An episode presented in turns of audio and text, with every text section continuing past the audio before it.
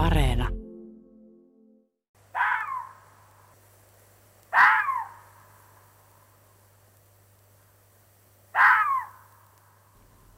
Vuosia sitten ollessani Inärijärven saarilla tekemässä myyrätutkimuksia heräsin eräänä yönä teltassani naapurisaaresta kuuluviin hirvittäviin huutoihin, oikeastaan riipiviin rääkäisyihin, aivan kuin pientä lasta olisi tosissaan rääketty.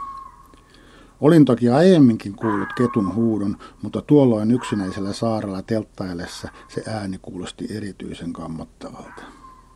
Kuulemani huuto oli tyypillinen ketun kiimahuuto. Ketun kiiman ajankohta vaihtelee Suomessa paljon. Etelässä kiima ajoittuu lopputalveen, kun pohjoisessa sen aika tulee vasta keväällä. Samoin kuin muillakin sosiaalisilla koiraeläimillä on ketulla lukuisa joukko erilaisia ääniä käytettävissään. Äkkiseltään eri ääniä voi olla vaikea erottaa, mutta harjaantunut korva pystyy niitä tulkitsemaan. Joidenkin tutkimusten mukaan ketun äänirepertuaariin kuuluu jopa 28 erilaista ääntä. Miksi ja mihin se niitä tarvitsee? Vastaus on yksinkertainen. Sosiaalinen kanssakäyminen. Yleisesti koiraeläimet, joihin kotoinen kettummekin kuuluu, ovat sosiaalisia niin sanottuja laumaeläimiä. Laumaeläimen määreen tarkoitus vaihtelee lajien mukaan. Joillain lajeilla laumat voivat olla useiden alueen yksilöiden löyhä yhteenliittymä, kun taas esimerkiksi ketulla lauman jäsenet eivät suinkaan ole jotain sattumanvaraisia kettuja kulloisellakin elinalueella. Lauman muodostaa kettupariskunta ja niiden jälkeläiset. Joissain tapauksissa laumaan kuuluu myös pienten pentujen lisäksi edellisvuonna syntyneitä isosiskoja, jotka avustavat emoja poikasten hoidossa. Suteen verrattuna kettu on kuitenkin enemmän yksin toimiva laji, eikä esimerkiksi yleensä metsästä laumana.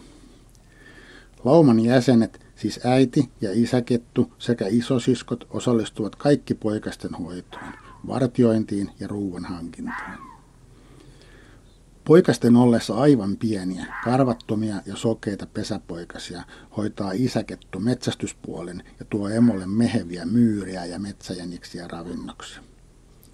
Syksypuolella jälkeläisten ollessa jo isompia ottaa isäkettu yleensä hieman etäisyyttä ja lomaa perheelämästä ja lähtee lyhyemmille tai pidemmillekin seikkailulle itsekseen.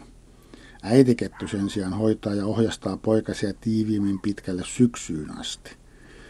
Ei isäkettu kuitenkaan lopullisesti häivy poikasten kasvaessa, vaan se palailee talven jälkeen mielitiettynsä luo. Kettu onkin pääsääntöisesti monogaaminen eli yksiavioinen laji.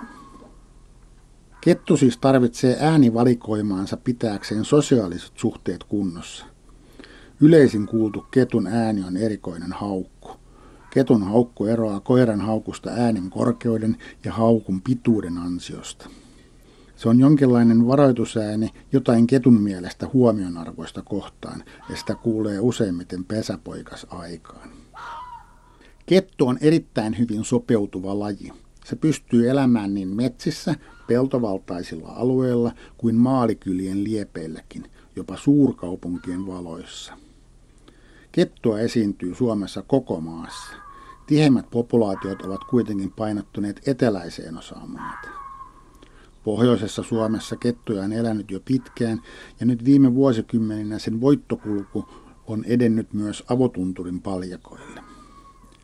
Aiemmin tunturialueet ovat olleet ketun sukulaisen naalin valtakuntaa, mutta ilmastonmuutos ja tunturialueiden elinolojen paraneminen on auttanut kettua. Yleisesti ottaen kettu on helppo tunnistaa. Kuitenkin esimerkiksi väritys vaihtelee alueittain kovin paljon. Yhteistä kaikille ketuillemme on enemmän tai vähemmän punainen turkki ja valkoinen hännänpää. Valkoinen häntä toimii monilla laumassa elävillä eläimillä merkkinä, mihin suuntaan lauma on menossa. Näin on ketullakin. Kun kettuperhe kulkee suomalaisessa suviyössä, on poikasten suhteellisen helppo seurata emon valkoista hännänpäätä.